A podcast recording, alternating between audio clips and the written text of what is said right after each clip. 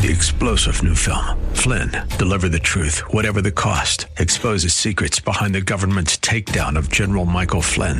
Flynn knew what the intel world had been up to. He ordered the first audit of the use of contractors. This set off alarm bells. He told the truth. He was the most dangerous person for Donald Trump to hire. They had to get rid of Flynn.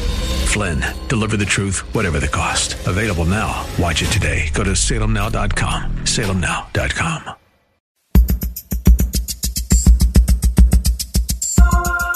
It's Lifeline with Craig Roberts. He's the host of Northern California's longest running conservative talk show.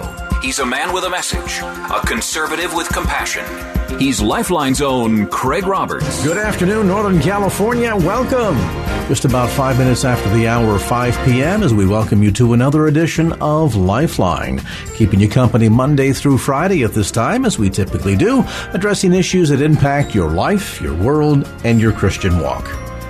Welcome back to this edition of Lifeline. You know, there was a famous film many years ago starring Frank Sinatra, and at one point in the movie, there's a line as he's pondering the possibility of becoming a father for the very first time, and he opines that you can have fun with a son, but you've got to be a father to a girl. Well, there's a degree to which that might be true, but from the broader perspective, I think most today would argue that Boys and girls both need a solid male role model, a father in their life. And of course, God designed it that way. And as we look at the many struggles that we see with the American family today and the difficulties in society, quite often we draw the conclusion that it's either an absent father or a father who grew up lacking the proper modeling from his own parents in order to really understand what it means to be a husband and a father and a man.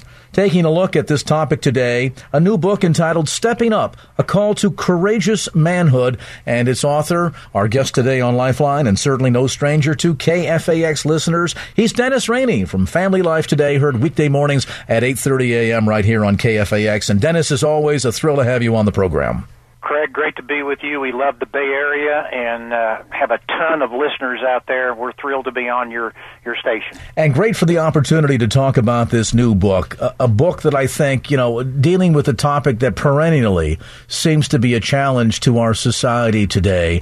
Um, it's amazing how oftentimes women will call up to a program like mine, and I'm sure you at Family Life Today hear it all the time. They'll just say, I only wish my husband would be a father, or if he could just learn how to be the man of the household. Why is it that this seems to be, for growing numbers of men in our society today, so problematic that they don't understand what it means to be a courageous man?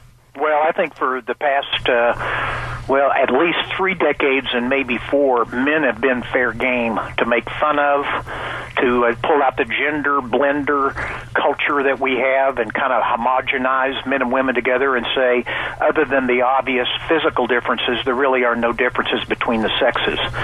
And God made them male and female. He made them uh, to be two distinct sexes with different assignments and certainly some mutual responsibilities. But I think a lot of men today are confused. They don't know how to do manhood. And as a result, they don't have a vision for what it looks like.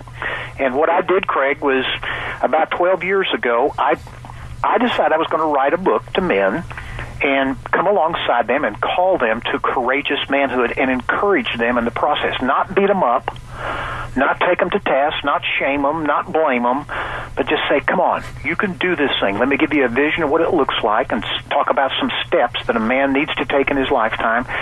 And I'll tell you, Craig, I thought it was going to be an easy assignment, but I had four false starts in writing this book, and finally, on the fifth time, I was able to uh, get it right, and uh, we've slung it out there, and it's really been flying out the door. We had over twenty thousand copies sold in a little over three and a half, four months. Wow, and and you know when we think of this topic, I wonder how much of the problem, beyond the fact that there's been uh, a breakdown in the the lineage of role modeling from father to father to son and so forth down through the generations. Then, too, I wonder, Dennis, from your research, is part of the problem here, too, also a, a false understanding of what manhood means? I, am thinking of, for example, a lot of the exaggerated Hollywood images. You know, uh, the guy covered in tattoos that smashes aluminum cans on his forehead, and that somehow is an image of modern day masculinity. You you know, I, think to answer that question, I'll just take you to the five steps because I, I, I think the answer is found as I kind of walk my way through them. Um, I believe there are five steps a man was designed to have before him as he goes through life. The first one is boyhood. Uh, he's designed by God to step out of boyhood into adolescence. That's the second step. And Paul talked about in 1 Corinthians 13 um, when I was a child, I thought as a child, I behaved as a child, but when I became a man, he said, what, what did he say? I put away childish things. And so God designed a man not to stay on the boyhood or the, the adolescent step, but to step up to the manhood step and not not straddle with one foot in manhood, one foot in adolescence, standing sideways. I believe he designed us to turn our backs on youthful lust, on wanting to play games, on wanting to uh, abdicate responsibility and assume the responsibility of what it means to be a man, get a job, get married, raise children, become a father, and not just father children, but raise children with purpose. And then there's those two final steps that I have that most men don't realize are out there and don't don't experience the bonus and the benefit of. But there's the mentor the mentoring step, and then there's the patriarch step. God designed men, I believe, Craig, to to multiply their lives out. That's what it that's what it means to be a mentor. Paul wrote to Timothy in 2 Timothy 2 2. He said, These things which you have heard from me entrust to faithful men who will teach others also. There were four generations there. God made men to be a mentor and to be mentored. Every man listening to my voice right now ought to have a couple of younger men who he's mentoring, reaching down, calling them up, and he ought to have one or two older men in his life that are calling him up. We all need it. We were all designed by God to not only help others learn and become disciples, but we were also called to be learners as well and to be disciples of Jesus Christ too. So, liking all of this, I mean, it's easy to see that one of the, the fundamental problems then in developing a biblical understanding of what manhood means, that courageous manhood, as you talk about inside the book, is that what we're, we're either skipping some of these stages or steps, or we get them out of order, or, or perhaps just simply get stuck. Well, you know, I'm going to read you something from the book, and it's not something I wrote. It's from an advertisement, and I'll not tell you who who did the advertisement until I finished the piece. But it's it's an unlikely an unlikely source to be writing something so pithy about being a man. Here, here it is. Once upon a time, men wore the pants and wore them well. Women rarely had to open doors, and little old ladies never had to cross the street alone. Men took charge because that's what they did. But somewhere along the way, the world decided it no longer needed men. Disco by disco, latte by foamy, non fat latte, men were stripped of their khakis and left stranded on the road between boyhood and androgyny. But today there are questions our genderless society has no answers for. The world sits idly by as cities crumble, children misbehave, and those little old ladies remain on one side of the street. For the first time since bad guys, we need heroes. We need grown ups. We need men to put down the plastic fork, step away from the salad bar, and untie the world from the tracks of complacency. It's time to get your hands dirty. It's time to answer the call of manhood. It's time to wear the pants. Now, Craig, that was an advertisement for jo- for Dockers jeans. Wow. I wish I'd writ- I- I'd written that myself. Absolutely. I mean, talk about an accurate depiction. I mean, I, as you were reading that, Dennis, I thought, boy, so much of this summarizes what has been the the feminization of manhood and the emasculization of femininity. And and Craig, I think within the chest of men there is a desire to do the courageous thing. I think they really do want to take the step up and make the difference in the world God designed them to make. Today at lunch, I had lunch with a guy who um, uh, I had met uh, as a result of, of having a problem in in my life, and I needed a professional to help me with. And he possessed the skills I needed. And in the process of him fixing what I needed to have fixed, I gave him this book. He calls me back two days later and he goes, I couldn't put it down. He said, Dennis, the reason is they handed me two babies when I became a father and there were no instructions mm-hmm. on them. I didn't know what it meant to be a man, a husband, or, or a daddy now. How do I do this thing? And so I think we, we, we kind of reserve heroism and uh, courageous acts for soldiers on a battlefield, which certainly that occurs. But I think today, Craig, some of the most heroic acts that are occurring are men who are pushing away from pornography. They're assuming their responsibility as husbands. They're taking on the the load of the covenant that they made with their with their wives when they got married a number of years ago, and they say, "I will not quit. I will love you." as Christ loved the church. I'll nourish you. I'll cherish you. I'll face this issue we've got with debt, with illness, with a child, and we'll face it together. And that's the kind of courage that's needed today. And um, I just think men long for another man to come alongside and put his arm around them and say, "You can do this thing. You really can." Well, look at Stepping Up, a call to courageous manhood. Its author, our special guest on this edition of Lifeline, Dennis Rainey from Family Life Today. You can get more information about the ministry online at familylife.com. That's familylife.com. And of course, tune into the program weekday mornings at 8.30 a.m. right here on KFAX. We'll get back to more of our conversation with Dennis Rainey on his new book, Stepping Up, a call to courageous manhood, as this edition of Lifeline continues. And now back to Lifeline with Craig Roberts.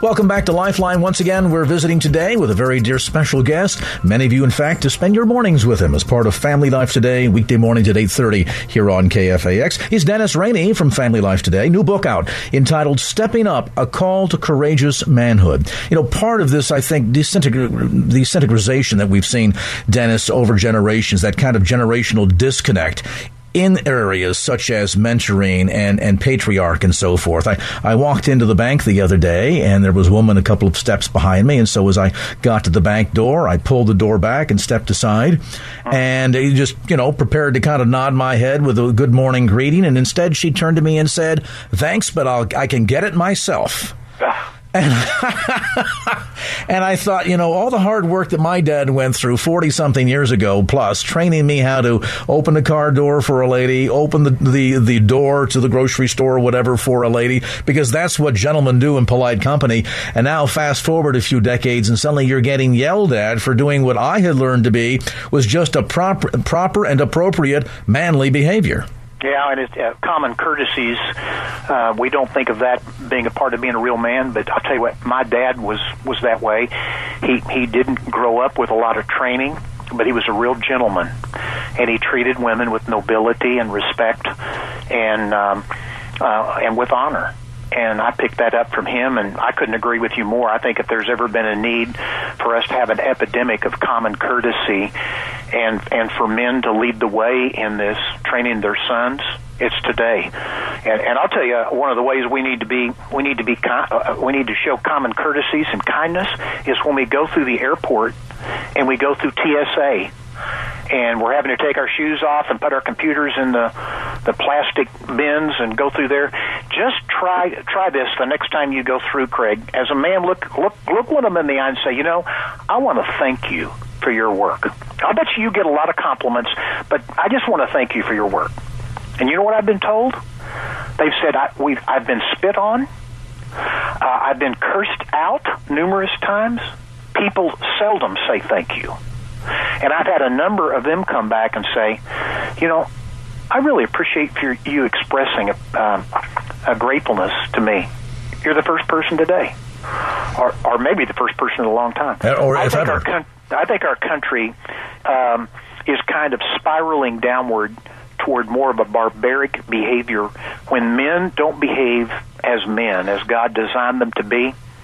Um, the result just isn't good. Well, and I think part of it too, as you underscore inside the pages of Stepping Up, a call to courageous manhood, is this disconnect, Dennis. Uh, that we are seeing a lack of, of maturity, uh, an absolute fleeing from any level of accountability or responsibility, and and as much as there is this generational disconnect that so many young men and girls, for that matter, that are being raised in single parent families where there's either not a mom present to to model for the kids or a father present, and, and all of a sudden this fundamental disconnect in the way God has established our society from a biblical standpoint is, I think, at many degrees causal to this. Because let's face it, if you don't have anybody to model after, then how will you know how to behave when you get to adulthood?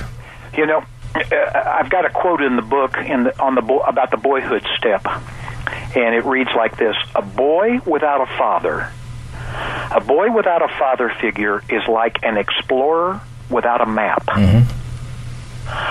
Boys need men, fathers who are fully standing on the manhood step, reaching down to them on the boyhood step, saying, Come on up, son. Here's how you do it. And they talk about how you do it, but they also model how you do it and and I just remember my dad my dad's my dad's dad deserted him when he was a boy along with his other eight siblings. And I don't know where my dad learned how to be a man learned how to be a father a husband but but he could have been a victim. But he decided not to be passive but to to initiate. And and I believe initiation is one of the essences of masculinity Passivity is the exact opposite. The easiest thing for a man to do is nothing. Uh, I'll tell you a story. I, think I told this story in the book, but I went to one of my kids' eighth grade uh, dances at the cafeteria, and when I arrived at the cafeteria, the, the dance had been going for a while, and the room was almost totally dark. With the only light that was on was over by the door, where a bunch of parents were huddled up. And when we walked in the door, the parents said, "Have you seen that dance they're doing over there? You're not going to believe how how vulgar that dance is. You just got to go look." So I kind of thought this is kind of interesting. The kids are all over in the dark doing something obscene, and the parents are in the light. So I walk over there, and I'd never seen a dance like this. But they were right. It was absolutely off the charts vulgar. And so I sat there, and my hands started getting clammy, and I thought, I'm I'm afraid of a 14 year old teenage boy who's got pimples all over his face. I'm 45 years old, for goodness sakes. What is wrong with me? And so I just stepped out, stepped up, and I tapped the young man on the shoulder and I says, Hey, knock it off. That's obscene. You shouldn't be treating that young lady like that. And I turned to the young lady and I said, "Young lady, you're going to be somebody's husband someday. You're going to be some some husband's wife someday, and and you need to make sure young men treat you with respect." And I looked over my shoulder, and here comes another parent he started tapping people, the young young people on the shoulder. Billy Graham made a statement. He said, "When one person takes a stand, the spines of others are stiffened. Are stiffened. Courage begets courage." And I think what's missing today, uh, Craig, is we're not telling enough of these stories of how men have done courageous things. I want to ask you to answer this question right here on the air. Um, this is one of my favorite questions to ask other men when you when we get together and have dinner and we got time to answer the question. The question is this, Craig: What is the most courageous thing you've ever done in all your life? Wow. Now, as you think about answering that, let me tell you what courage isn't. Courage, or what what what the answer isn't. Excuse me. It's not saying I've never done anything courageous. Uh, courage is doing your duty in the face of fear. It's doing your duty in the face of challenge. It's it's doing your duty and refusing to do nothing. And all of us have performed numerous acts in our lifetimes that were courageous. And what happens is men don't talk about how they've been courageous in in maybe some relationship they had. Maybe it was with their father maybe confronting him about alcoholism, uh, confronting him around an affair.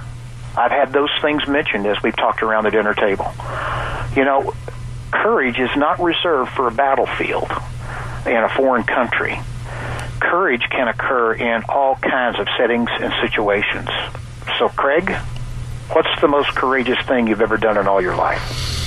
Well, I tell you, thinking through the answer to that, I, I, I, pondered back to a time in North Korea, going in with a group of fellow Christian broadcasters, and there were a couple of ladies in our group, and we were bringing in some Bibles in with us. That is, of course, a massive no-no. And one of the border guards was about to catch one of the ladies, and I came in and, and, and basically created a bit of a distraction putting the attention off of them and on to me. And of course, I'm carrying Bibles as well. And I thought, well, if somebody's going to end up going to jail here, it's probably better me than them. That that was one of the stories that came to mind. That's good. You had to face fear, and you did your duty. You stepped up. And you know, I just think with this movie coming out this weekend, Courageous, uh, we've been interviewing Alex and Stephen Kendrick on our broadcast Family Life Today. If you missed it today at 8:30 uh, on on Family Life Today, you can go online, listen to it. You really ought to listen to the interviews of these guys because I think God's up to something, calling men back to courage, specifically courage around being a man, being a husband, and being a father, and caring about our community Craig, I think today what is happening in community after community across our country is evil. Evil is preying upon our children, our families, and it's eating them alive. And some of the evil is being pumped into our homes at our own volition and choice around choosing pornography. And so for some men, the most courageous thing they need to do is break an addiction. They need to step away and step out of something that has control of their lives and and step up and say, you know what? I'm going to be I'm going to be uh, the doorway through which light and righteousness gains entrance into my home not sin. So much of this, Dennis, is about making the right choices. And I, I want to pause on that point, allow our listeners to ponder. We're going to take a brief timeout, come back to some more observations. Our special guest today, Dennis Rainey, host of Family Life Today, the broadcast weekday mornings at 8.30 a.m. right here on KFAX. Just go to familylife.com. That's familylife.com, where you can hear not only the podcast of today's broadcast of Family Life Today, but also get information about ordering a copy of Dennis's latest book, the one we're discussing right now, Stepping Up, a call to courageous manhood. A brief timeout back with some more insights from Dennis Rainey as this edition of Lifeline continues. And now back to Lifeline with Craig Roberts. Welcome back to this edition of Lifeline. Craig Roberts along with our very special guest. He's Dennis Rainey, host of Family Life Today. Again, the new book, Stepping Up, A Call to Courageous Manhood, available through Bay Area Christian bookstores as well as through the Family Life website, familylife.com. That's familylife.com. You know, just before the break, Dennis, we were talking a bit about uh, learning how to act in a courageous fashion. And you mentioned some of the things that are besetting the American family today, whether we're talking about uh, kids that are trapped under the force of peer pressure that leads to sexually acting out, rebellion, pornography, drugs, the whole list. Some people might say, well, it just seems as if sin is more abounding these days. I have to wonder, Dennis, in the grand scheme of things, is it a case where somehow there's more sin let loose on the world today, or is part of this just a lack of light? In other words, could we stem the tide? Could we turn the direction of what's happening in our society and in the American home today if more men would step up, be a, a, a husband to the wives, be a father to their children, do the kind of, of mentoring and modeling that is necessary, and in particular, help young boys and girls understand what their responsibilities ought to be and where the limits should be? Great question. And uh, I'm going to let Isaiah I'm going to let Isaiah answer or cast a little light on the answer. In Isaiah 59, Isaiah is talking about how bad the day was. He says, We growl like bears, we moan like doves. They're looking at the injustice, the lack of mercy in the culture, and it's just causing a grief that, that just causes people to shrivel up and, and to just retreat. And then it says, Justice is turned back, and righteousness stands afar off. Hmm. The picture here is that things get so bad that the the righteous stand away from the battle with their arms folded, going, you know, it's just too bad. This is all going bad. This is just, it's really, you know, there's a lot of evil taking place. And then listen to what he says. He says, For truth has stumbled in the public squares, and uprightness cannot enter. Truth is lacking, and he who departs from evil makes himself a prey. The picture here that Isaiah paints is that truth is not standing up erect in the street for people to see the standard. Instead, it's flat on its face. It's stumbled in the streets. And it says, as a result, uprightness can't enter. And then it says, truth is lacking, and as a result of truth lacking, it says, people who were actually designed by God to prey upon evil, to push back against evil, the very evil we were meant to conquer, turns around and preys upon us. It says, and he who departs from evil makes himself a prey. I, I think the problems that we're facing in our nation are a bunch of very small personal battles at grassroots America that if those who profess to follow Jesus Christ would begin to turn around and prey upon evil and push back against evil and say, you know what, that's indecent. Like I did in a bookstore in uh, Grand Central Station in, in, in Manhattan about uh, six or eight months ago. I was there and I walked by a book and it had it had a title to a book that was a, that was a uh, it's a curse word except it's a vulgar curse word and I didn't go up with a Bible and beat the guy up who owned the store, but I just I just have to tell you, I was getting ready to buy some stuff, and I'm not going to buy anything because I'm really offended by by your book. And it, it resulted in a very healthy conversation between that shop owner and me. And you had to wonder how many people have walked by that book. I saw a little kid looking at it, a six year old kid. And indecency vulgarity, evil is encroaching in our society, and the, the, statement that was made, all that is necessary for evil to triumph is for good men to do what? Nothing. Nothing. And so guess what? That's what we do. Because we think it's somebody else's battle. It's not mine. Well, you know what? I'm not trying to. I'm not trying to fix every evil. I can't. There is a lot of evil today. Back to your original question: Do I think things are more evil today? I, I don't think so. I think evil has more access to our lives in, in terms of privacy in our homes today than has ever existed the internet being piped into our homes, cable TV, uh, pornography is destroying a generation of boys. The, the average age boys are now being being taught to look at pornography is not 13, 14, 15, and 16. It's ages 8, 9, and 10. And the hard wiring of a boy's emotional system and sexual system are not connected. And we don't even have any idea of how the devil of hell is destroying young boys and their manhood in its very inception, in the germinating stages of what it means to be a young man. And that's my assignment as a dad to attempt to build the truth into my life, into my family's life, so that truth hasn't stumbled in the streets.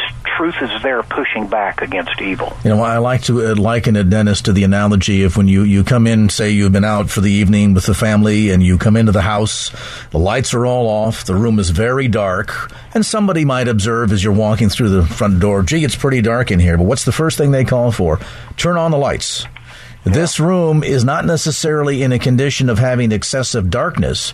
What's really happening is there is a lack of light. Hmm. And I think at the core, what you're suggesting here is that godly men need to turn on the light.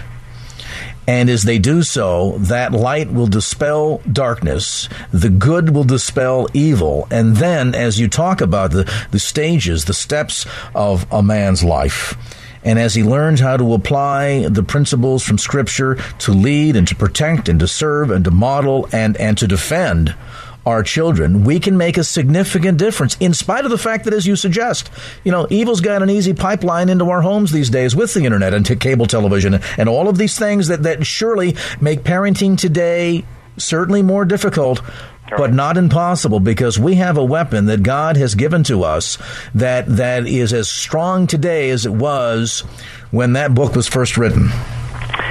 Dietrich Bonhoeffer gave his life, I believe, in his early 30s for his faith in Germany. He refused to join Hitler's army and was ultimately uh, became a martyr for his faith in Christ. But he made this statement. He said, "It's the righteous man who lives for the next generation."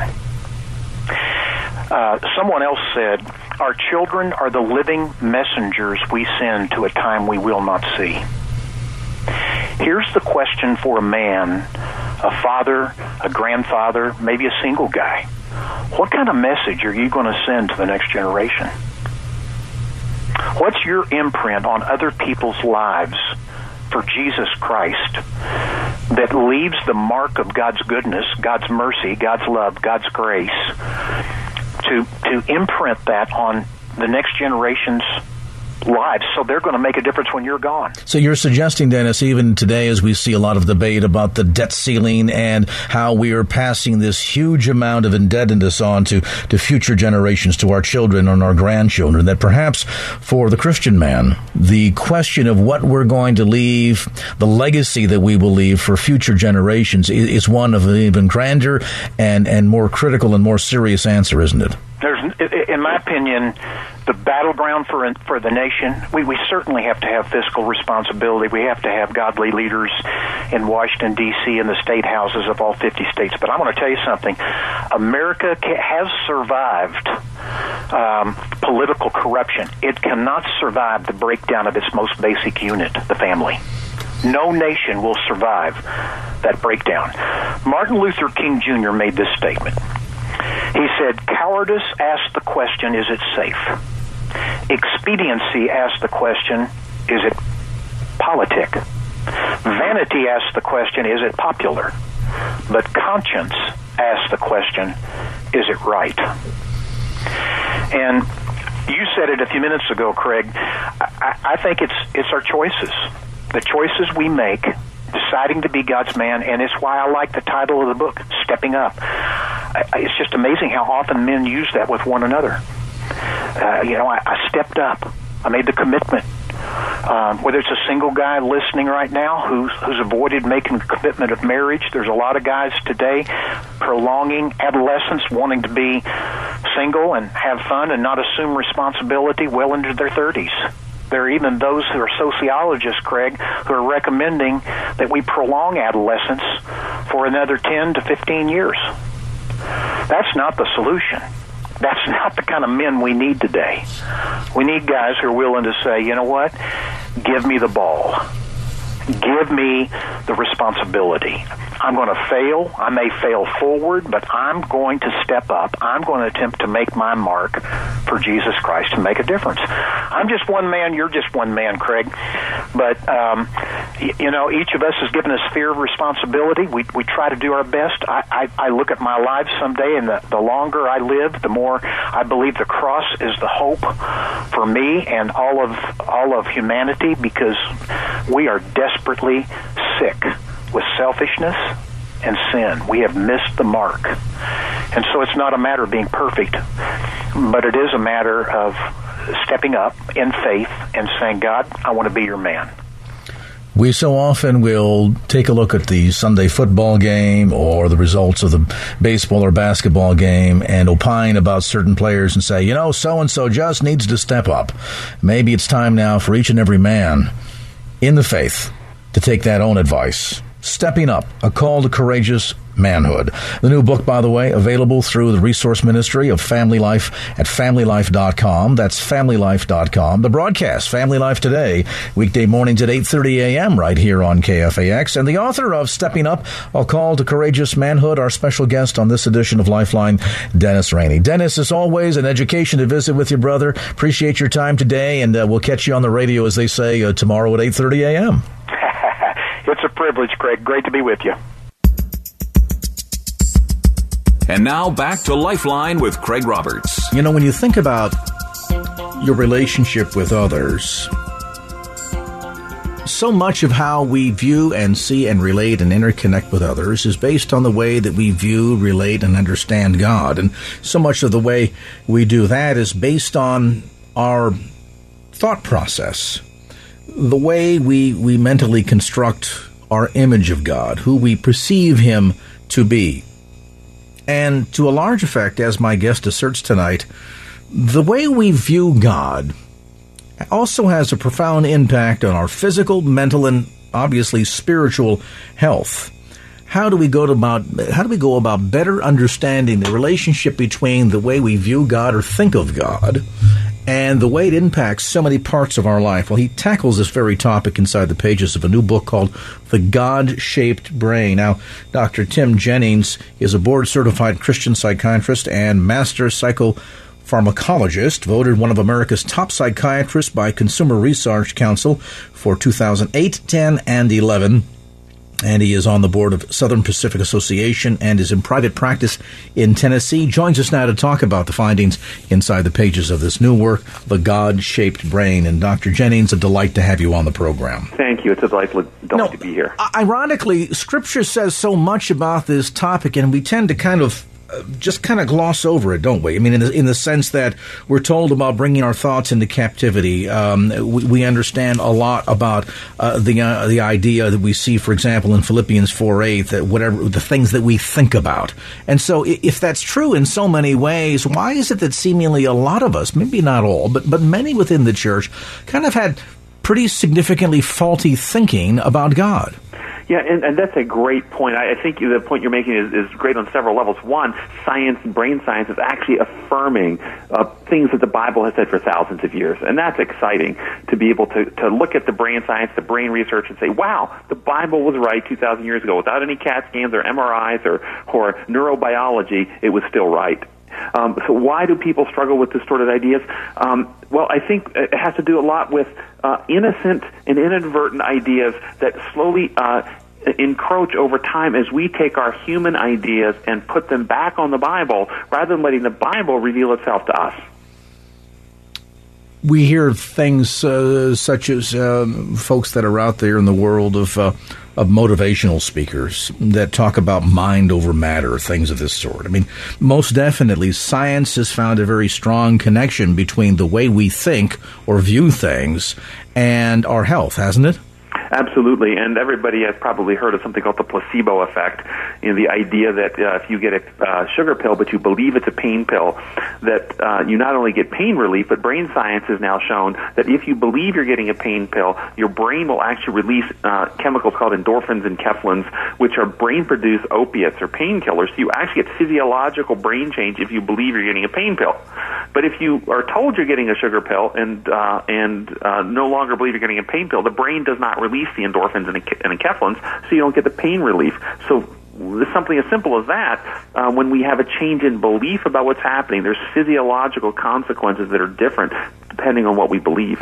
Medical science certainly understands this. I mean, uh, for example, my mother, who's been a cancer patient for almost a decade now, when she was first under treatment by her oncologist, uh, encouraged her that very much how she viewed this particular battle with cancer, what her anticipated desire was in terms of the outcome, and her her mental viewpoint on the ability to to get through all of this, meaning the chemotherapy, the surgery, so on and so forth, would play a major role on whether or not she was going to be able to beat this disease disease or not. And I'm pleased to report that in the decade, uh, her, her mental viewpoint on all of this has been very good, very positive, and she's managed to um, be into full remission four times over in the last decade. So, having said that, uh, clearly, those of you in the, the medical arena have seen a connection between the impact that our thinking has on our physical well being, why is it that we've kind of perhaps within the church lost the understanding, or maybe failed to in the first place, recognize the understanding that there's also a very strong impact between our relationship with Christ or the viewpoints that we have on God uh, based on maybe the, the impressions that we had as a child and the way we think of God?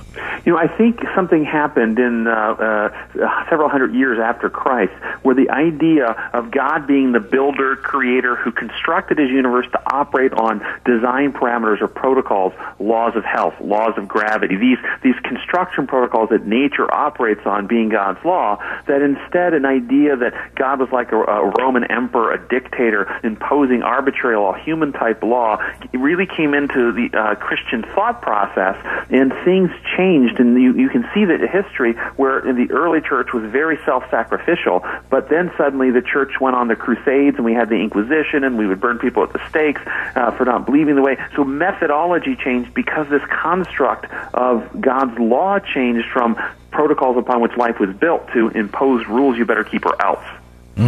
And so, with all of this, it has created, uh, to many degrees, passed down through the millennia, uh, um, in some camps, a distorted God construct, hasn't it? That that as a result has subsequently significantly impacted everything from our our physical well being, mental well being, as we mentioned a moment ago, to even our spiritual health as well as relationships. Absolutely. And what's uh, what's uh, striking is that m- most Christians wouldn't um, dispute this idea if they're talking about a non-Christian, somebody in a Wiccan camp wor- worshiping, you know, white witchcraft, and these they would say, "Oh yeah, that's going to be that." What's striking though is that within Christianity, within any, any individual church group, you can go into a group of Christians and you can find some that worship a God of love who's benevolent and kind as Jesus revealed him, but you can find some that are worshiping an authoritarian or punitive or distant or punishing God, and and all within Christianity. And what we discovered is that viewpoint within the same religion actually has a different impact on how your brain functions and, and, and actually structurally changes the brain and ultimately your physical health.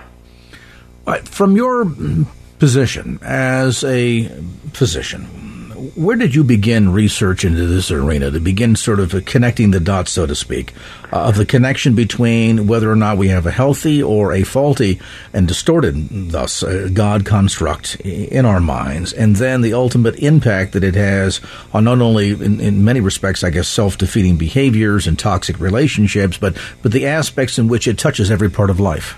I think it really started for me in my residency. When I started my psychiatric residency, um, I guess more than 20 years ago now, I um, was challenged by my faculty, who by and large didn't believe in God and kind of looked like historic psychiatrists often have down on those who do look on God as somehow being un do believe in God as somehow being unenlightened in some way, and so they really challenged us, and we had to read the theorists like Freud and Jung and Adler and and many of the, the theorists who don't have a great God concept, and uh, these ideas were very challenging for me, and I had the premise that okay, I believe God is real. If He is real, then the evidence should support that. His we should be able to find evidences that that sustain God's word and not have to simply say, "Well, I believe," and I'm, I'm just not going to look at any any evidence or facts.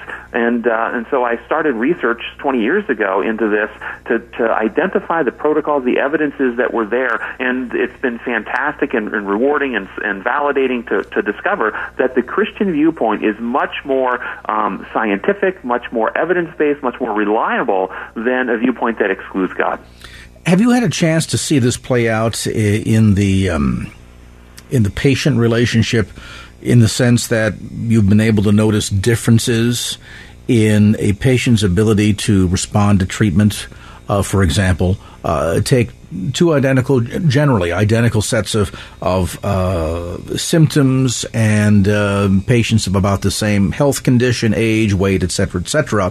Find one who has a strong, positive viewpoint uh, on God and on life, and then one who does not, and then be able to play this out at all in any even remotely scientific fashion to see the end results of, of the treatment process for those patients? Well, it, it, yes, and it even is a little more subtle than you would suggest, believe in God or not believe in God. How about one that believes in a God of love, who is self-sacrificial and benevolent, and one who believes in a judgmental, punishing God, and one believes God is, is cares for them and wants to deliver them, and one believes God is actually doing this to them. Mm.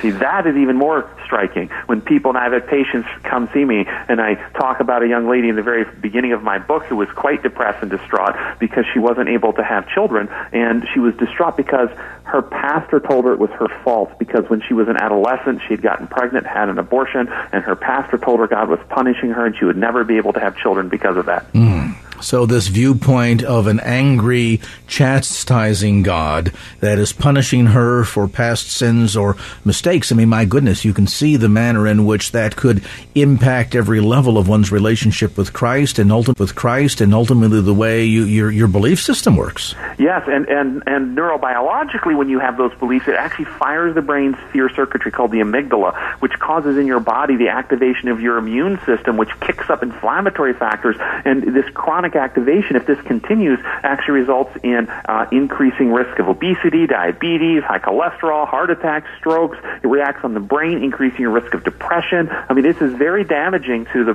to the physiology to have chronic, chronic fear and anxiety going. Whereas if you come back to a knowledge of God as a God of love, when we fire the brain's love circuits, which is called the anterior cingulate cortex, they actually calm or shut down the fear circuitry.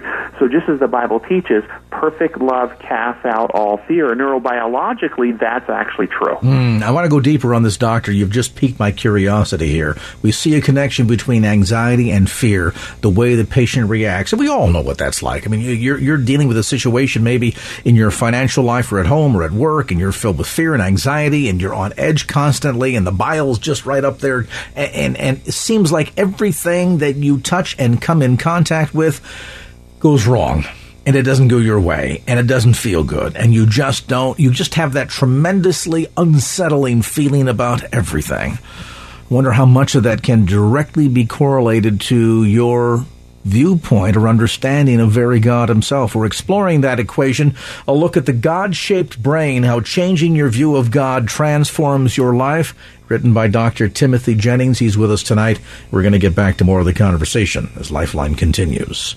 Three star general Michael J. Flynn, head of the Pentagon Intelligence Agency, knew all the government's dirty secrets. He was one of the most respected generals in the military. Flynn knew what the intel world had been up to, he understood its funding. He ordered the first audit of the use of contractors. This set off alarm bells.